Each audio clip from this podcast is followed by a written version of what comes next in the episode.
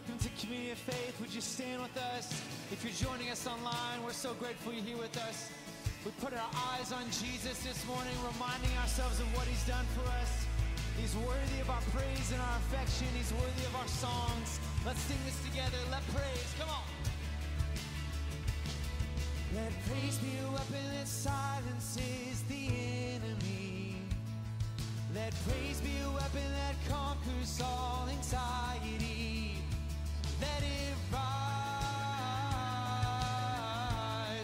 that praise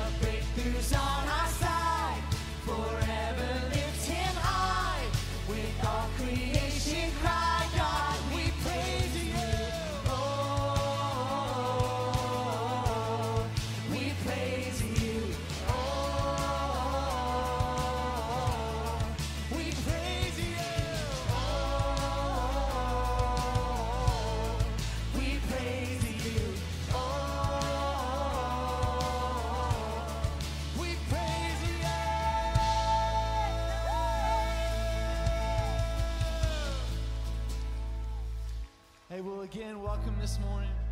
We are excited to start right there with praise, acknowledging who God is. There's nothing He can't accomplish, nothing He can't do. That's who we serve. He's a God who breaks down walls, who defeats giants. So we're leaning into that this morning in faith. Please sing this with us. Come on. Just one word.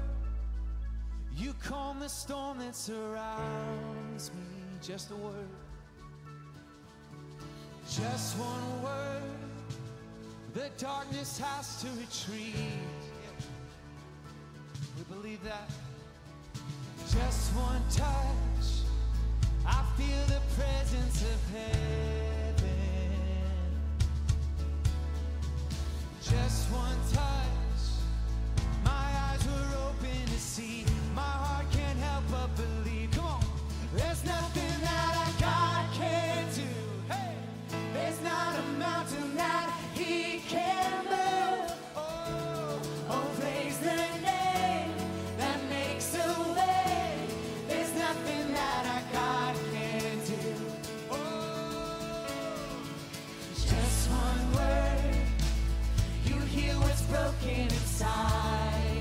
That's all it takes.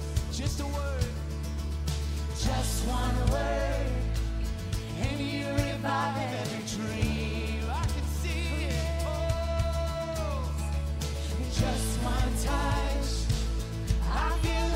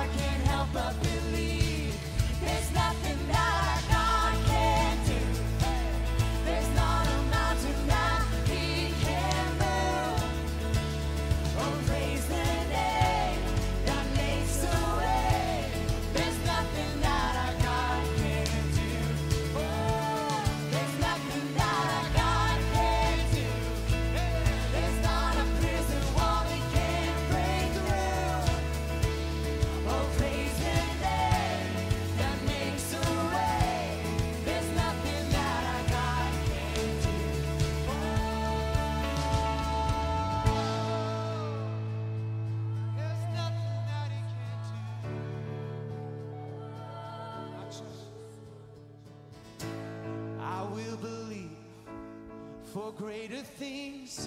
There's no power like the power of Jesus. Let faith arise. Let us all agree. There's no power. Hey, would you sing that with us? Agree with us. Come on. I will believe for greater things. There's no power like the power of Jesus. Let faith arise. Let all agree.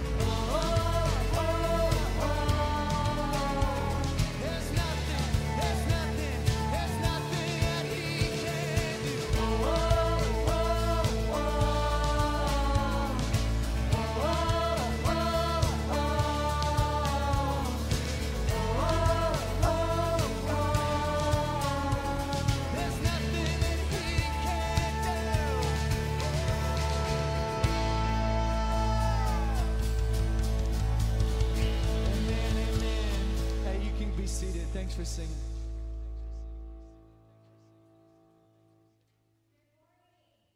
Welcome to Community of Faith.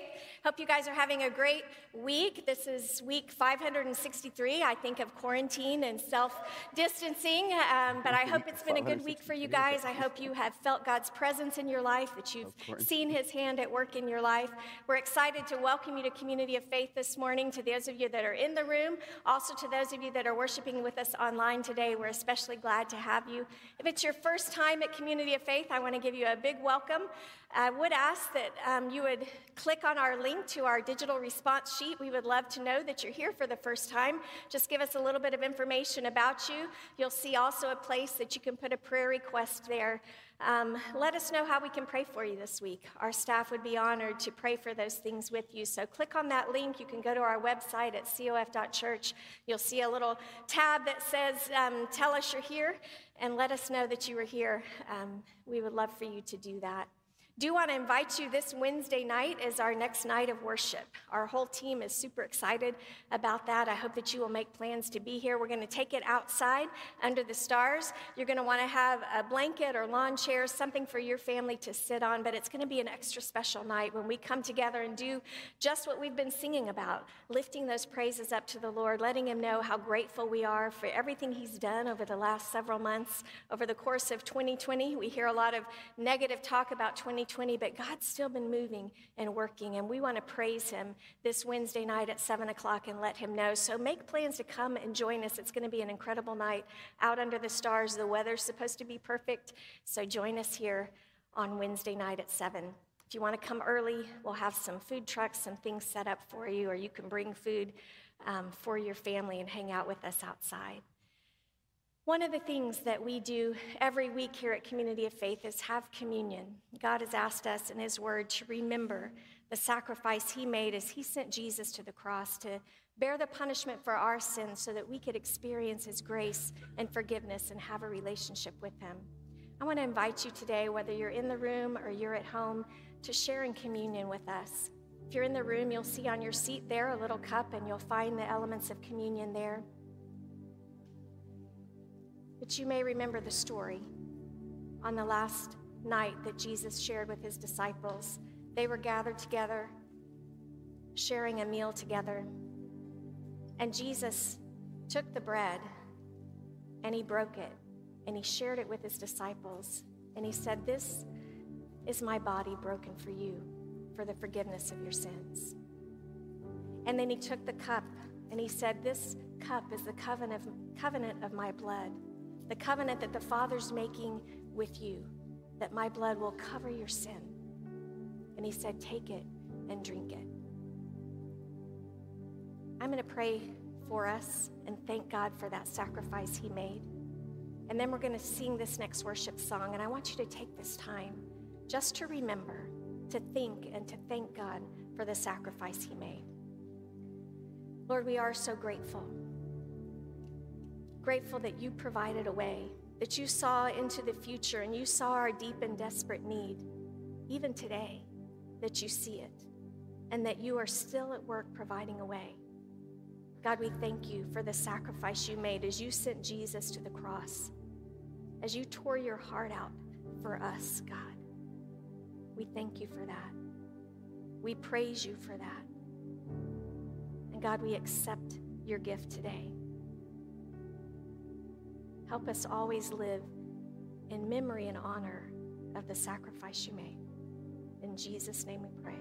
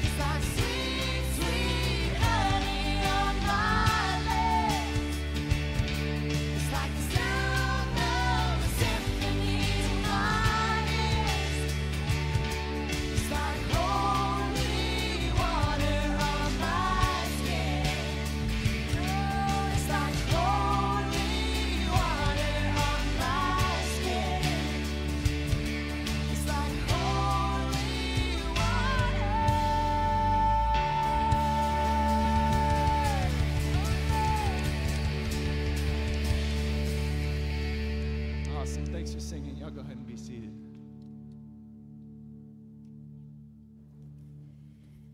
We've come to the time in our service where we want to receive our offering. One of the things that we have been so grateful for as a church is your faithfulness over the course of these months, that God has continued to provide everything that we need as a church to continue to operate, but also the things that our partners have depended on from you as you continue to give faithfully, as you continue to volunteer in those instances that you've been able to over the course of these months. And so we're so grateful for you. I want to give you the opportunity to partner with us to continue to do that. You'll see there on the screen the ways that you can give at Community of Faith. The simplest thing is to give using your phone, but you can also go to our website. You can mail in a check. If you're in the room, you'll see some boxes um, on the way out that are hands free where you can put an offering envelope in there or a check. We would love for you to partner with us and be a part of everything that God is doing in and through Community of Faith. Will you pray with me for that offering and as we give? God, we are grateful for your faithfulness over the course of these months, how you have let us be a part of everything that you're doing, how you've continued to place it on our hearts and call us to generosity and to faithfulness. And God, I thank you for that. I thank you that our partners have been able to depend upon the support of Community of Faith. They've been able to depend upon us as partners and as volunteers in the instances when we've been able to do that over these months. And so, God, we thank you. And we pray now that you would take these offerings, that you would use them, that you would multiply them and use them in ways that we can't even imagine, that you would use them to bring more and more people into relationship with you. God, that's our desire, and that's why we give. So we put it in your hands and we trust you to do that. In Jesus' name we pray. Amen. Looking forward to Mark sharing with us this morning. Let's get ready as he comes.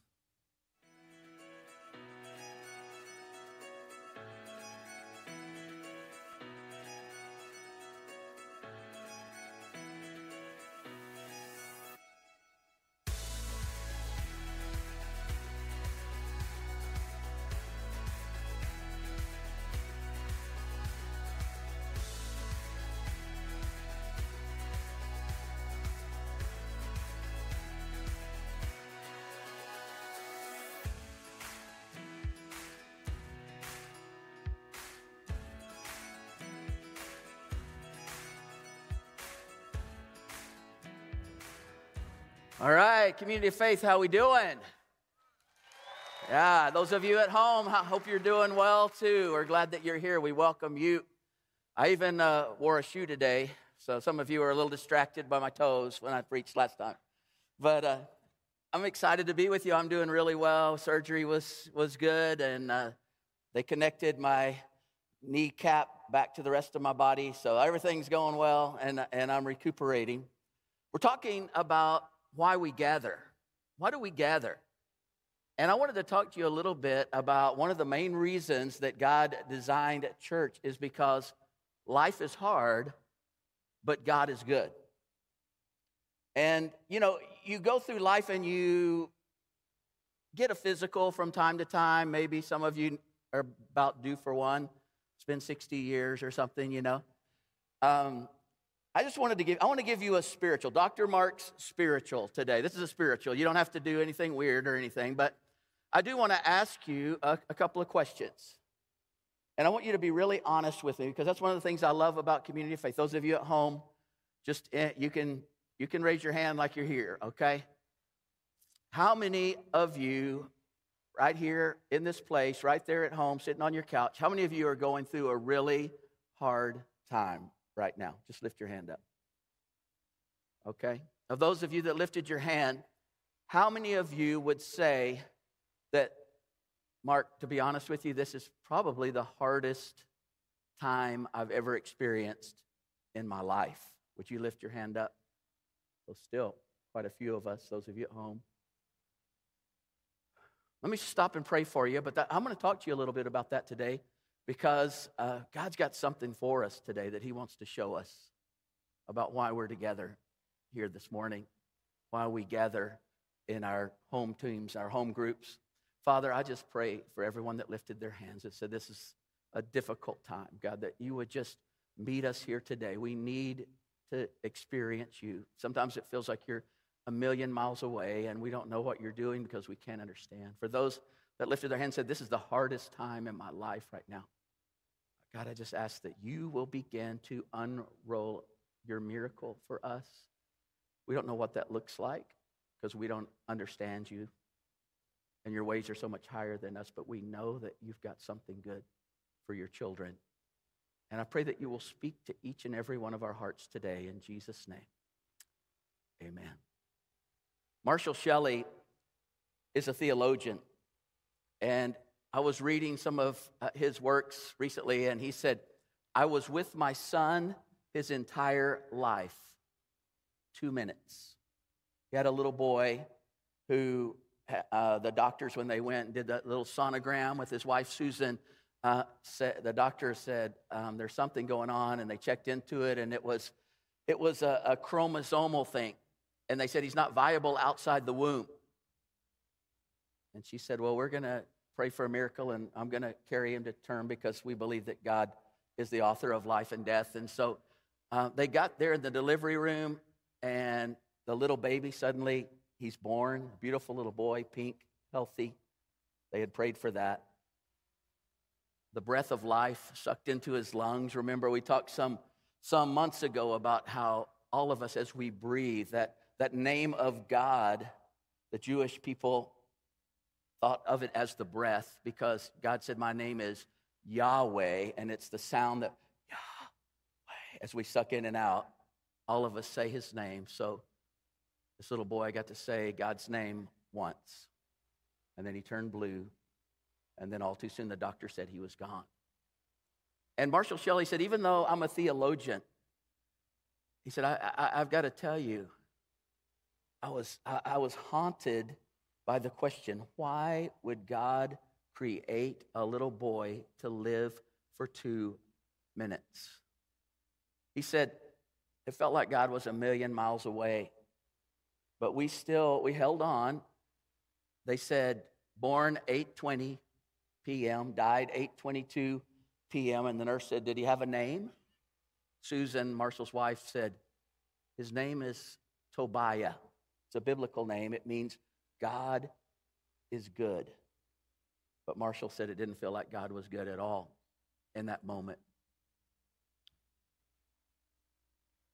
Nehemiah was one of the greatest leaders who ever lived. And he lived at a really hard time. He lived at a time when uh, the, all of the walls of Jerusalem had been torn down. They had been in captivity in Babylon for 70 years, and they had got had been able to return, but the, it was just a mess. And he hadn't come back yet. He was working with, he, he was really high up in the kingdom already in Babylon, even though he was a Jewish guy. And he heard that the walls of Jerusalem were torn down and it was a mess and everyone was discouraged. And he pleaded with the king if he could go back. And the king said, Yeah. He said, You go back and get that wall built. That'll be fine, Nehemiah. And Nehemiah went, but it was way harder than what he thought it was going to be. It was way more intense than, than what he thought it was going to be. And when he got there, he realized the people were, were just about done. They started working on it, and they, they had been building the wall for 52 days with Nehemiah, besides whatever little bit they had done before. I, I think they must have had a goal that they thought, Nehemiah probably felt like we can get this wall built in 50 days. Let's go. And it's day 52, and they've had all kinds of things go on, and it's not built, it's not even halfway done, it's about halfway up. And everybody's pretty much going, Nehemiah, you can just stick a fork in me. I'm done. I, there's so much, it, it's, it's too hard. And Nehemiah, as he begins to talk to them, he comes up with some, uh, some amazing principles that, that give us insight even for today. I mean, is something going on with us that you're kind of tired of right now? I don't know about you, but this pandemic thing, you know, in Texas, it's been 181 days that we've been in some kind of lockdown. Did you realize that? 181 days. Some of you are going like, oh, wow, I didn't was that. Some of you are going, I thought it had been 181 years, right? It just, it, it's, and we're tired. And we, we look at that, and Nehemiah chapter 4, it, it, talks about that. I want you just to follow along. If you have your sermon notes, you can look at them. Um, Nehemiah chapter 4, verse 10, it says, the people in Judah said, The strength of the laborers is giving out. So, what happens when life gets hard? First thing is fatigue, a present fatigue. 52 days into building the wall, and they're going, I can't do it. Our human body is built in such a way that when things are, are hard, and if, if we don't do things in a, in a certain way, then it's going to start to break down. And, you know, in counseling, a lot of times, the best thing that you can tell somebody is if they're depressed and they're discouraged and it feels like God's a million miles away, it's like, try to see if you can just get a good night's sleep. Let's focus on that first. Because, like Vince Lombardi said, fatigue makes cowards of us all. And it's amazing how much better things can seem just after a good night's sleep. But fatigue sets in. When does it, when does it usually set in? It says in verse 6 So we rebuilt the wall until it reached half its height. What happens is, it's like, is this ever going to end? You see, when they started with this thing, I, I kind of told you guys, it's like, well, it looks like maybe it'd be good. We, we'll uh, just do church at home. We're not going to cancel church, no way, but we'll do church at home for a couple of weeks, then we'll get back together. That seems like a long time ago, doesn't it? And it just keeps, what's going on? It's just going on and on and on. And we're just tired. Another thing that hard times bring up in our minds again is past failure. Past failure. They go on to say, uh, they said the strength of the laborers is giving out, and there is so much rubble. There's so much rubble. They're talking about all the, the wall, you know, that had been torn down, and they can hardly get to the wall to build it up because there's so much rubble. And, and they're talking about past failure. They're looking at the rubble and they're seeing all the past failure. They lost the war, the way they were carried away into Jerusalem, the way they had failed God so badly. And, you know, I, I think that that's what happens. It just seems like stuff begins to build up. I was watching on television while I sit in my chair, like I've been sitting for a long time, uh, the Houston floodwaters again, you know, as that was coming back around, as beta came through, and I was like going, oh my gosh, I started wondering if Houston's like the secretly like the underwater city of Atlantis or something, come back to, you know, and, and somehow we just poked our heads out of the water a little bit for a while. Because it seems like, you know, some of you just got back in your house from Harvey, right? And it, it's, it's, it's frustrating. I know about once a year I, I try to go in and, and clean out my closet. You know, it's like closet cleaning day, and I go in and I take everything off the hangers and I put it all down in a place and I get all, all my, I got so much stuff in there. I find stuff, new stuff. It's like Christmas a little bit, you know, every year. And then I have it all out and it's by the bathtub in our house. And um, then the day is done, so I put it all back in there. Wait till next year. you do that? it's like I don't know why. I, that's my closet cleaning day. You can ask Laura. She goes, he does that like every year. I don't know. He's never going to learn.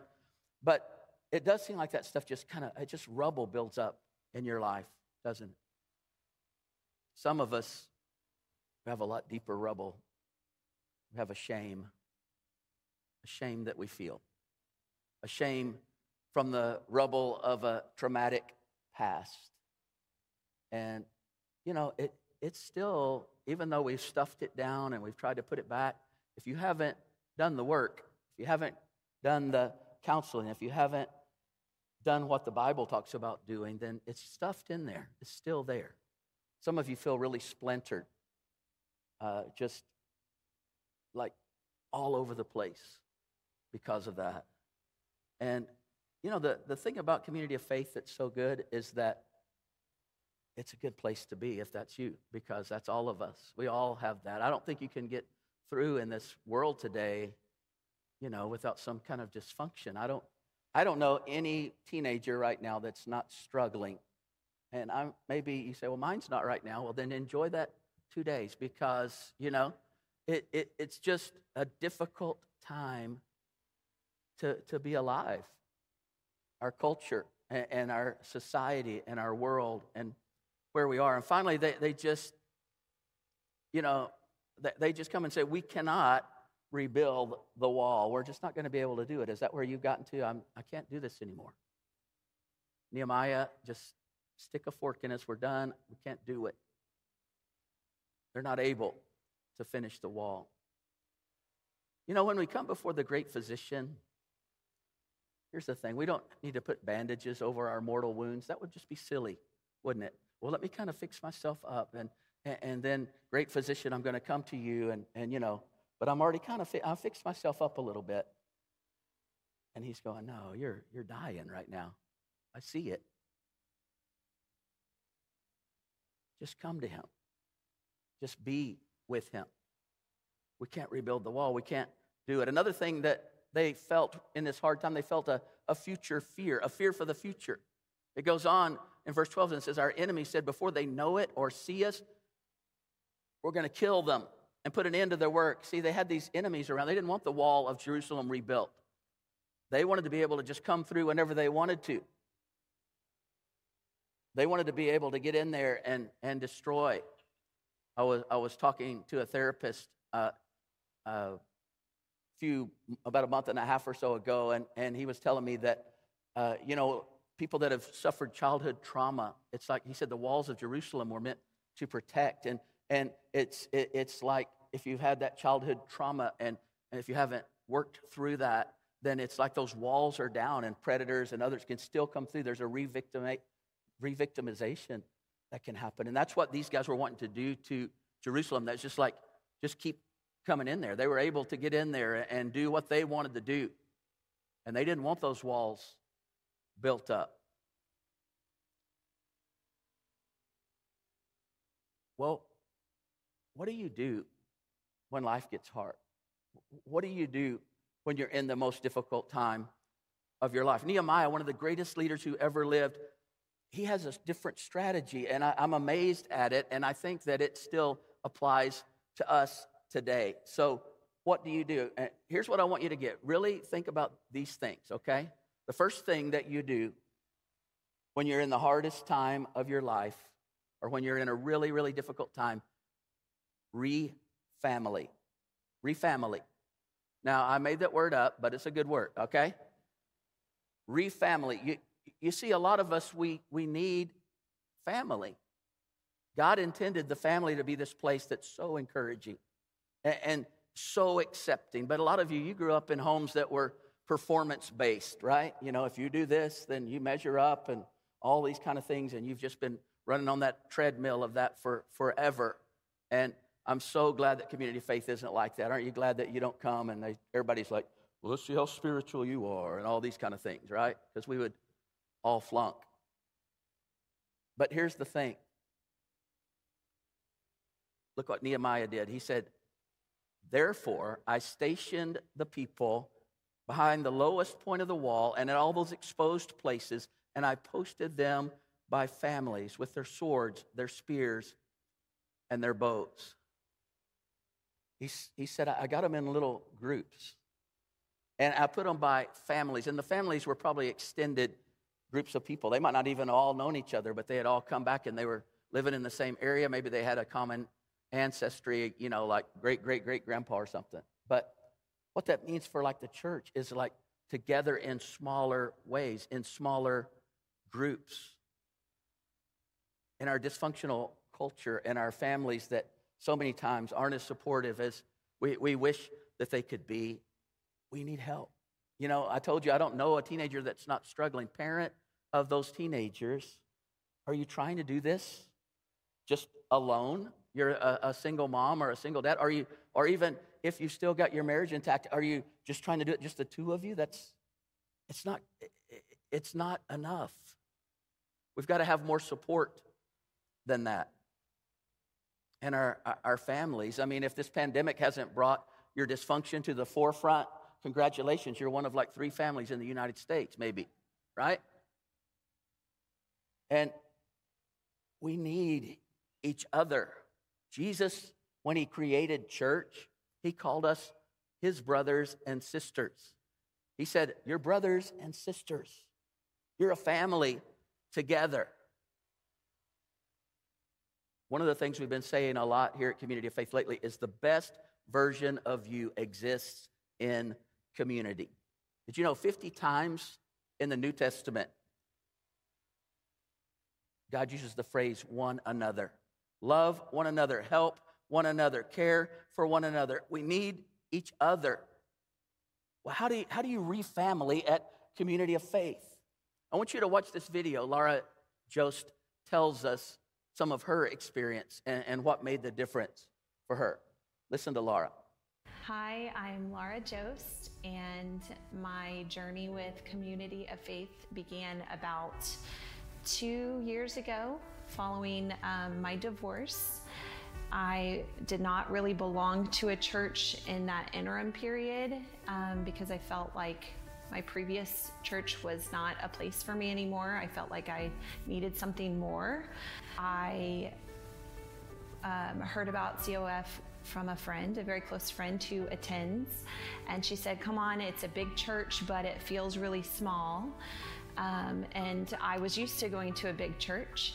So I decided one day I was a little bit nervous, but I took the step. And um, when I first showed up, and people were waving in the parking lot, and um, you know, I, when I went through the front door and there were greeters there with warm smiles on their faces saying, I'm glad, I'm so glad you're here today.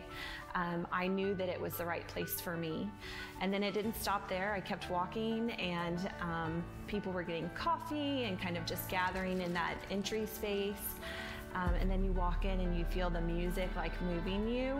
I knew that um, it was going to be my home church from then on. So I've been attending um, Community of Faith. I brought, I started to bring my kids with me, and um, we love it now. I at first, I was a little hesitant to um, really become involved. I started to venture out to some of the women's events that were available, and um, that eventually led me to home teams.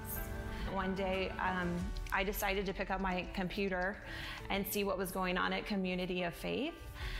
So I just went to the website and um, kind of scrolled around and found that they were getting ready to start something called home teams and it just spoke to me right away. I was like this is your this is your time laura when you're um, off of work. You've got the time on your hands to try something that's a little bit uncomfortable um, because it could be worth the risk. And i felt that that calling in my heart.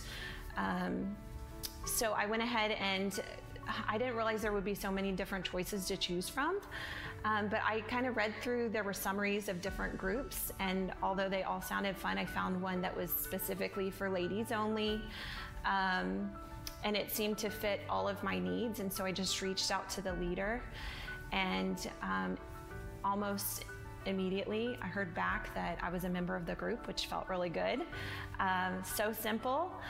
And then that really started um, almost like a healing process for me during this whole time when I feel like the world is so out of control. I feel like I have instant friendship with people I never thought that I would meet. One of the biggest blessings in my life during this time has been um, the impact that others have had on me by sharing their story during home team.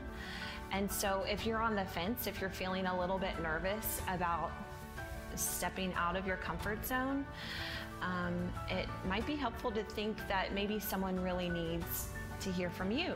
Maybe someone really needs to connect and know that there are other people out there um, who share a similar life experience or journey.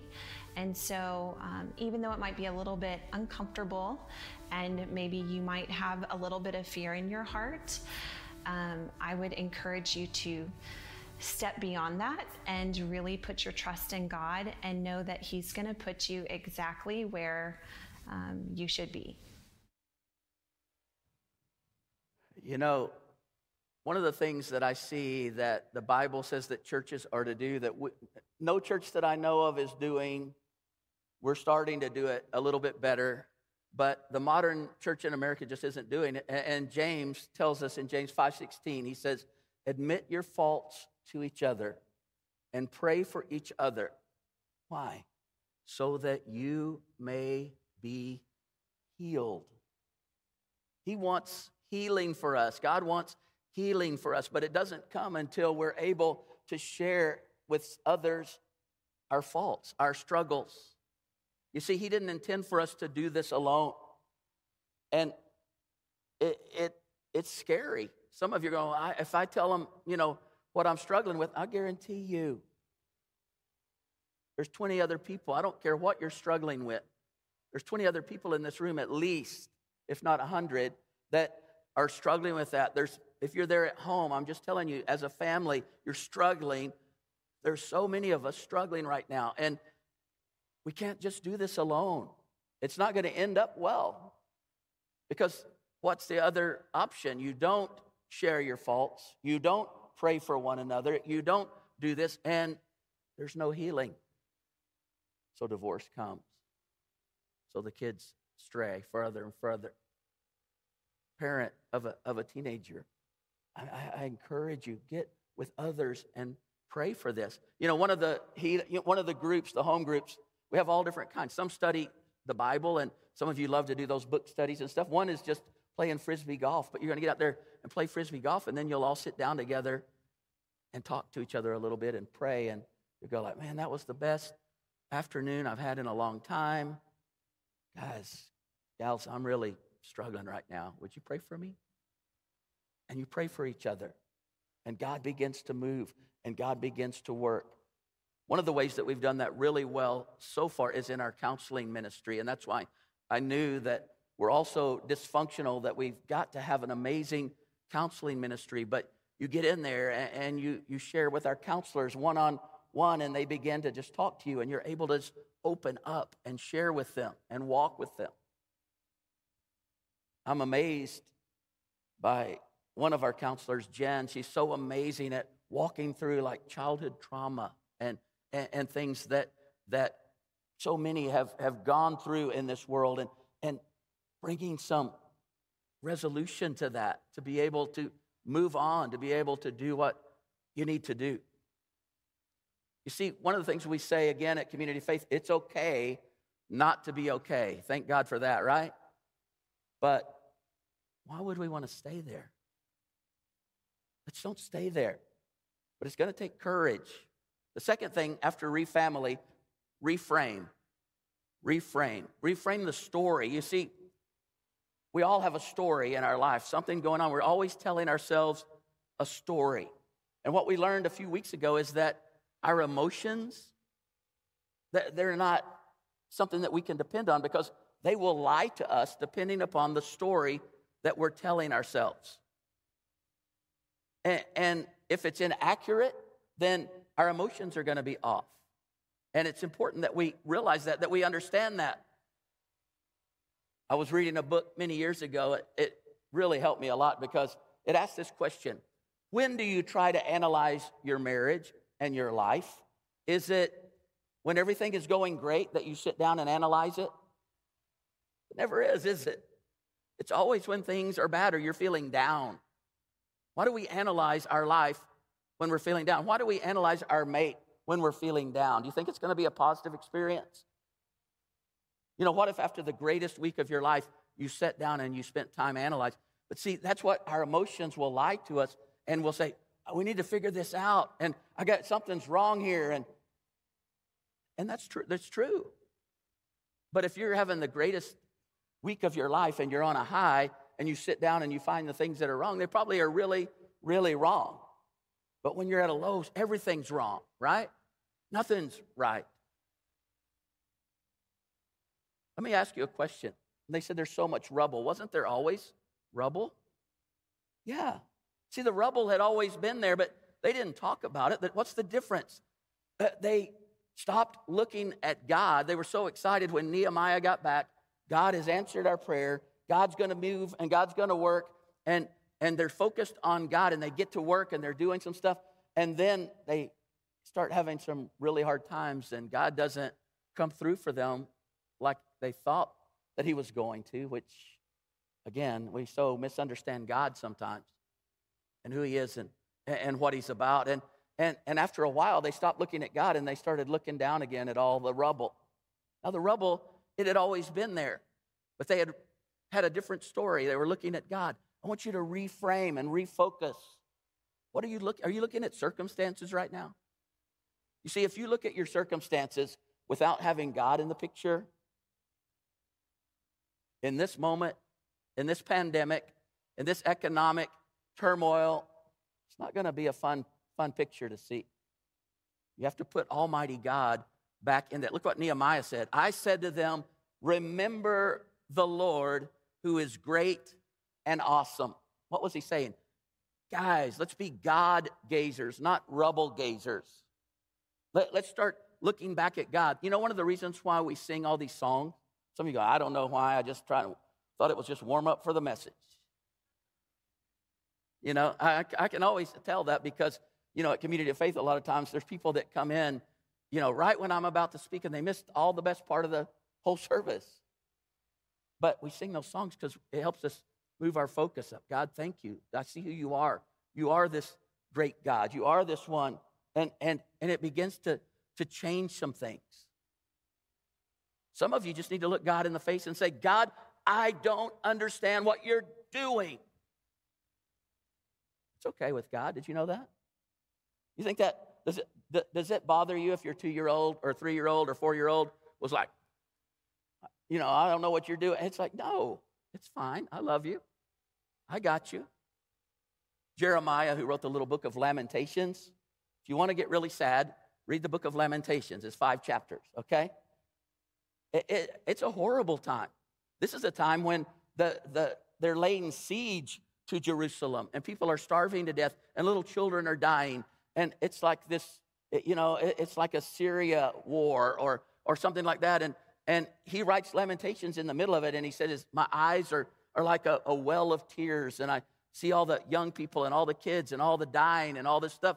But then, right in the middle of Lamentations, he says this He says, God, basically, this loss of life, this starvation, this destruction, I don't understand what you're doing. And then he says, But this I recall to mind. Therefore, I have hope. The Lord's loving kindnesses indeed never cease. His compassions never fail, they are new every morning. Great is your faithfulness.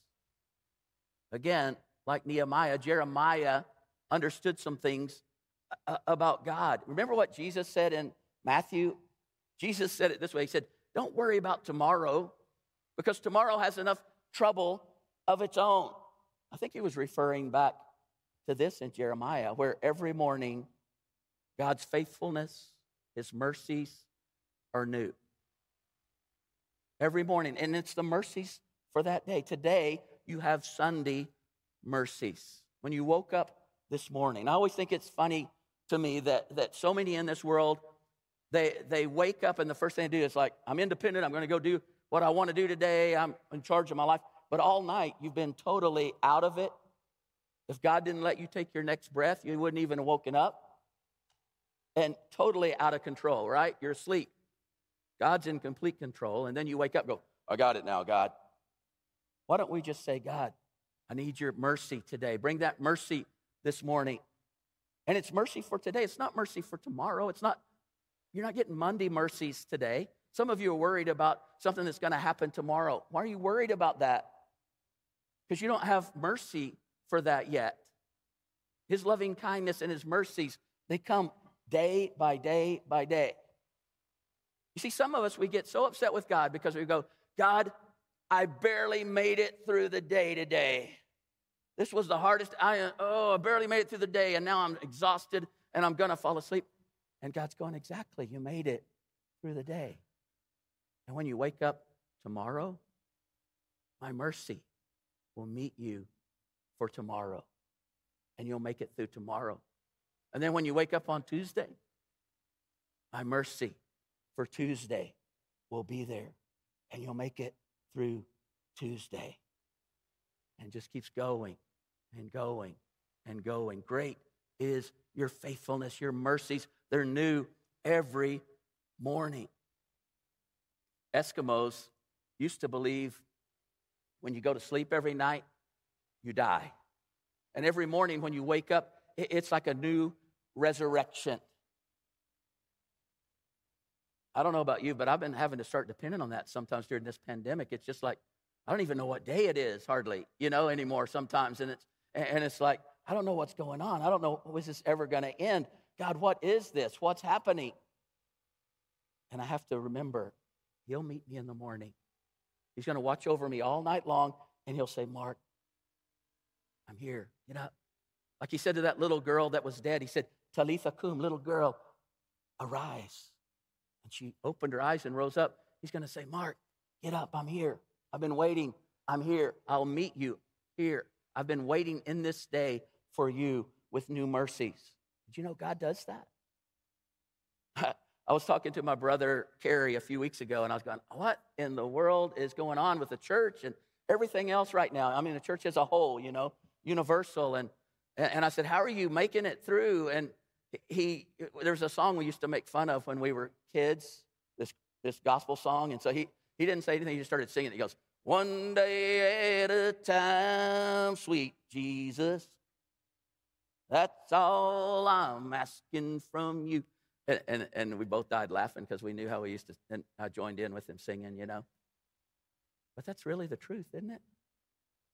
It's just day by day by day. And then the big thing that you do when you have the hardest time of your life is number three, you fight and keep on fighting. Remember the Lord who is great and awesome, said Nehemiah, and fight for your friends, your families, your homes. You're back on your heels. Don't give in to discouragement without a fight. Don't just roll over and, and, and play dead. Fight. Drop to your knees like a warrior. Prayer is the fight. Don't be surprised if, if your family feels like a war zone. But instead of fighting each other, fight for each other.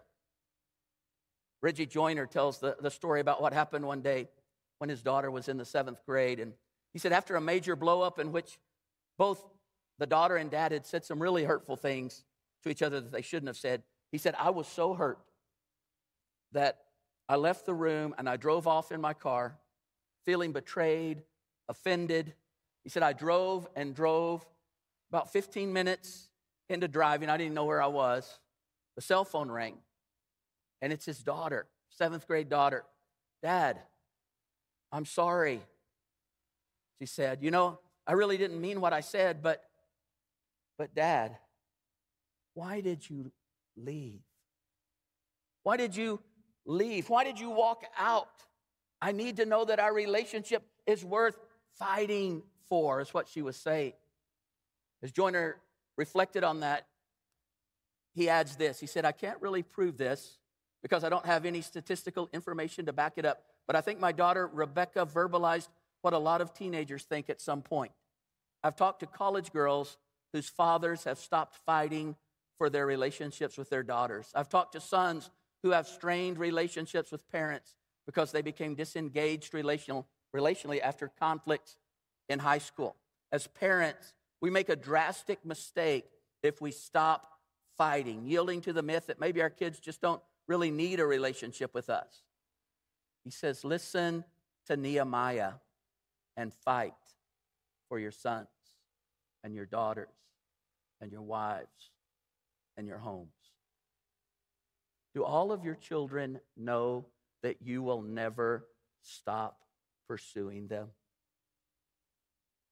With everything that you have, you will be fighting for them with everything you have. That, that doesn't mean that you don't have tough love. I'm not saying that.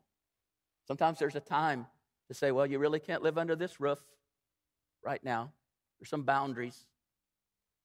But that doesn't mean you're going to stop loving and fighting. Fighting for each other, fighting for your life. You know, like I said, some of us are splintered in, in, into, into pieces by childhood trauma. God sees you right now. You found a home here. But find our counseling team. Get in a home team. Did you know if you're not in a home team, parents, you're not doing everything you can to fight for your kids? Because I'm telling you, there's a power in the church praying. James goes on to say that the effective prayer of believers accomplishes much, things that we couldn't accomplish otherwise. We just don't know the ways of God. We don't understand the intricacies of his plan.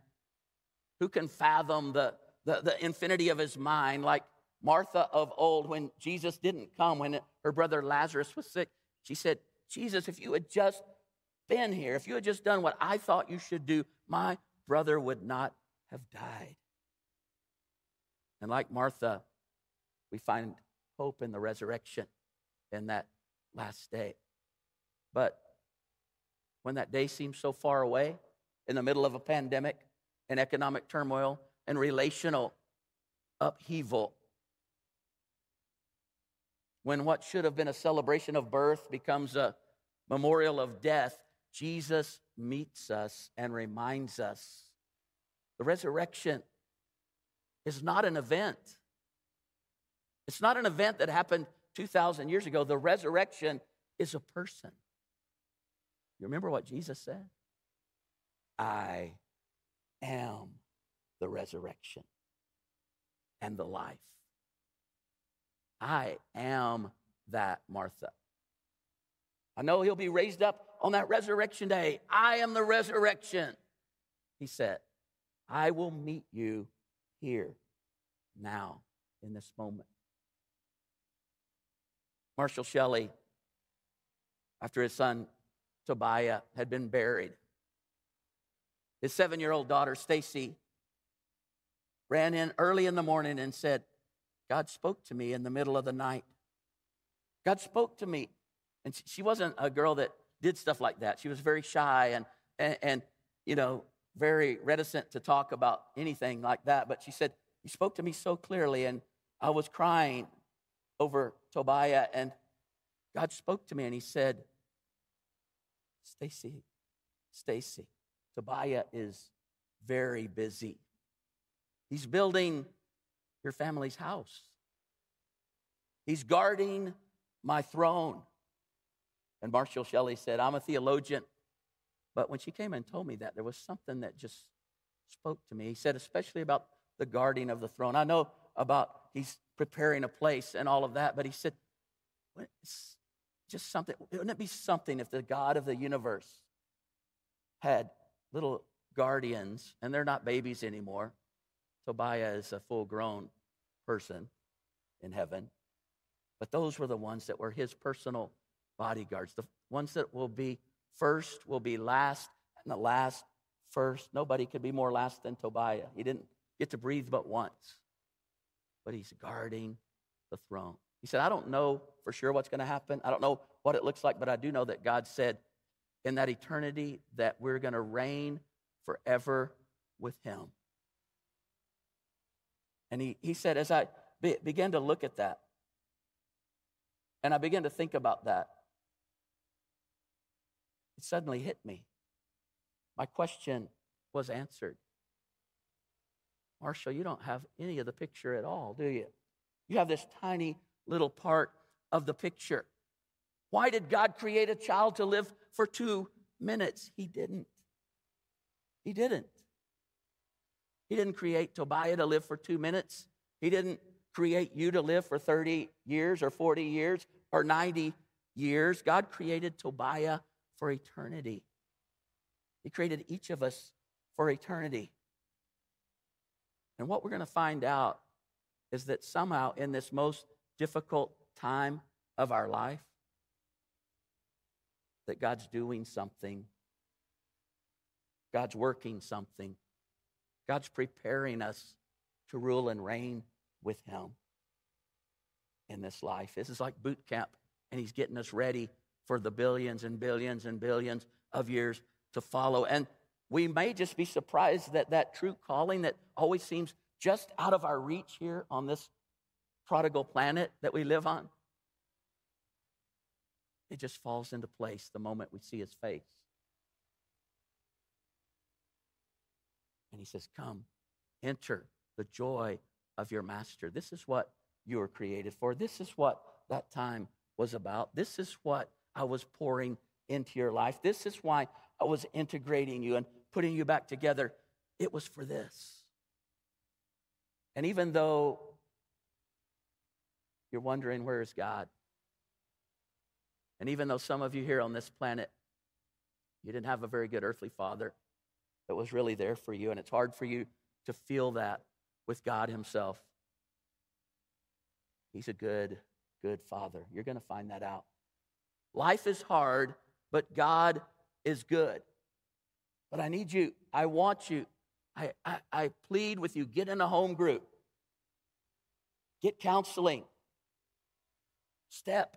Don't just stay where you are. And right now, as we sing this last song, I've asked the band to come lead us in Good, Good Father. It says this I've heard a thousand stories of what people think you're like, but I've heard your tender whisper of love in the dead of night. And you tell me that you're pleased that I'm never alone because you're perfect in all of your ways. You're perfect in all of your ways. You're perfect in all of your ways to me. You're a good father. It's who you are. It's who you are. It's who you are. Just close your eyes for a minute. The band's going to begin, and then I want you to just join when you're ready in with them. But it might be an act of faith because maybe it feels like he's not a good father right now. Maybe it feels like he's a million miles away. You're there at home, and don't tune out yet. This is your time.